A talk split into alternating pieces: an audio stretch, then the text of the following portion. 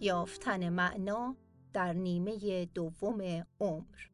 نویسنده جیمز هالیس.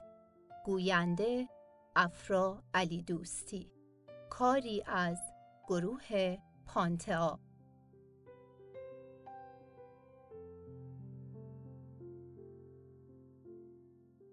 فصل اول.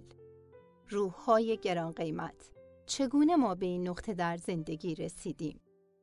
دلیل اصلی خطاهای انسان را می توان در تعصباتی جستجو کرد که در کودکی فرا گرفته ایم. رنه دکارت ما روحهای گران قیمت را از تخت خواب ناراحت خاطرات بیرون می کشیم.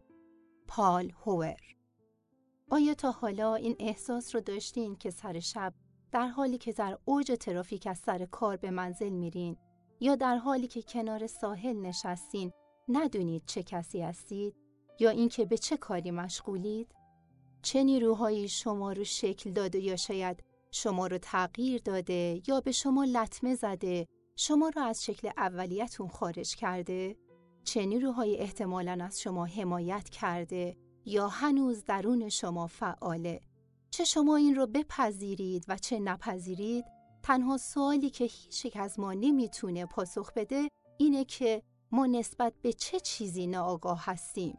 چیزی که ما نسبت به اون ناآگاهیم قدرت فراوانی در زندگی ما داره و احتمالاً در همین لحظه برای ما تصمیماتی می‌گیره و قطعاً به طرزی پنهان الگوهای تکراری پیشینی شخصیمون رو ایجاد کرده.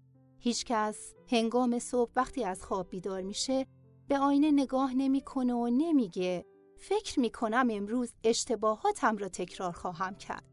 یا انتظار دارم که امروز کاری احمقانه انجام دهم کاری که به ضرر من باشد. اما اغلب این تکرار تاریخ دقیقا کاریه که ما انجام میدیم.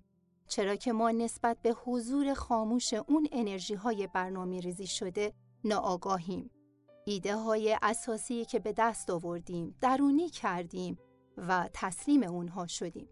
همانطور که شکسپیر در کمدی شب دوازدهم گفته هیچ زندانی به اندازه زندانی که ندانیم در آن قرار داریم ما را محدود نمی کند.